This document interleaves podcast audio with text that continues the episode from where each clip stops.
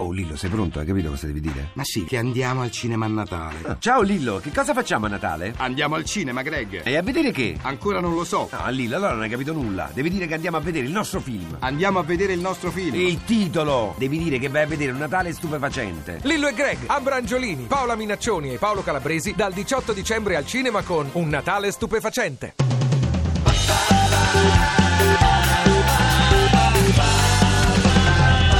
radio2pod.rai.it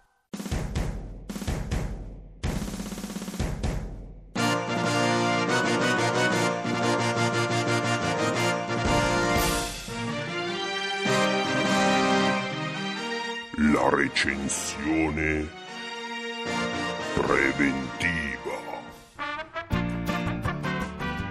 Esce stasera nelle sale L'amore bugiardo. Ecco, allora, film che vince il primo premio per la traduzione sbagliata, decisamente generica eppure spoiling. Sì, perché se titola Gone Girl, girl sta per ragazza e gone per andata, significa che quello che ci lasciano dedurre prima che il film inizi è che probabilmente la protagonista a un certo punto sparirà. Ma se me lo chiami l'amore bugiardo, quando lei sparisce la prima cosa a cui penso è ah, è stato il marito. Ma dai, ma uffa, insomma, un film d'amore, drammatico, con tante stelline, fuori fa freddo, al cinema fa caldo, c'è il velluto e popcorn, voglio andarci e voi mi rovinate tutto.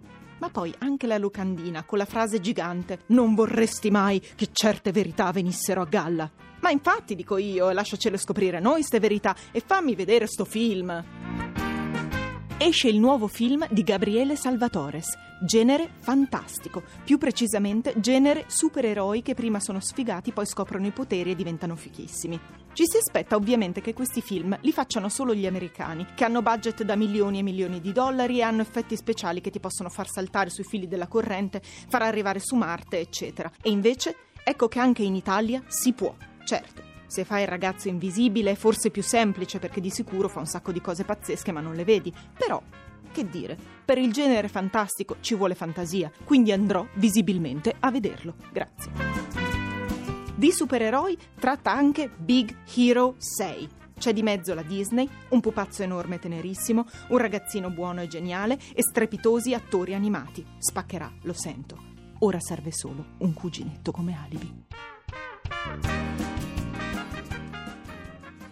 Ti piace Radio 2? Seguici su Twitter e Facebook.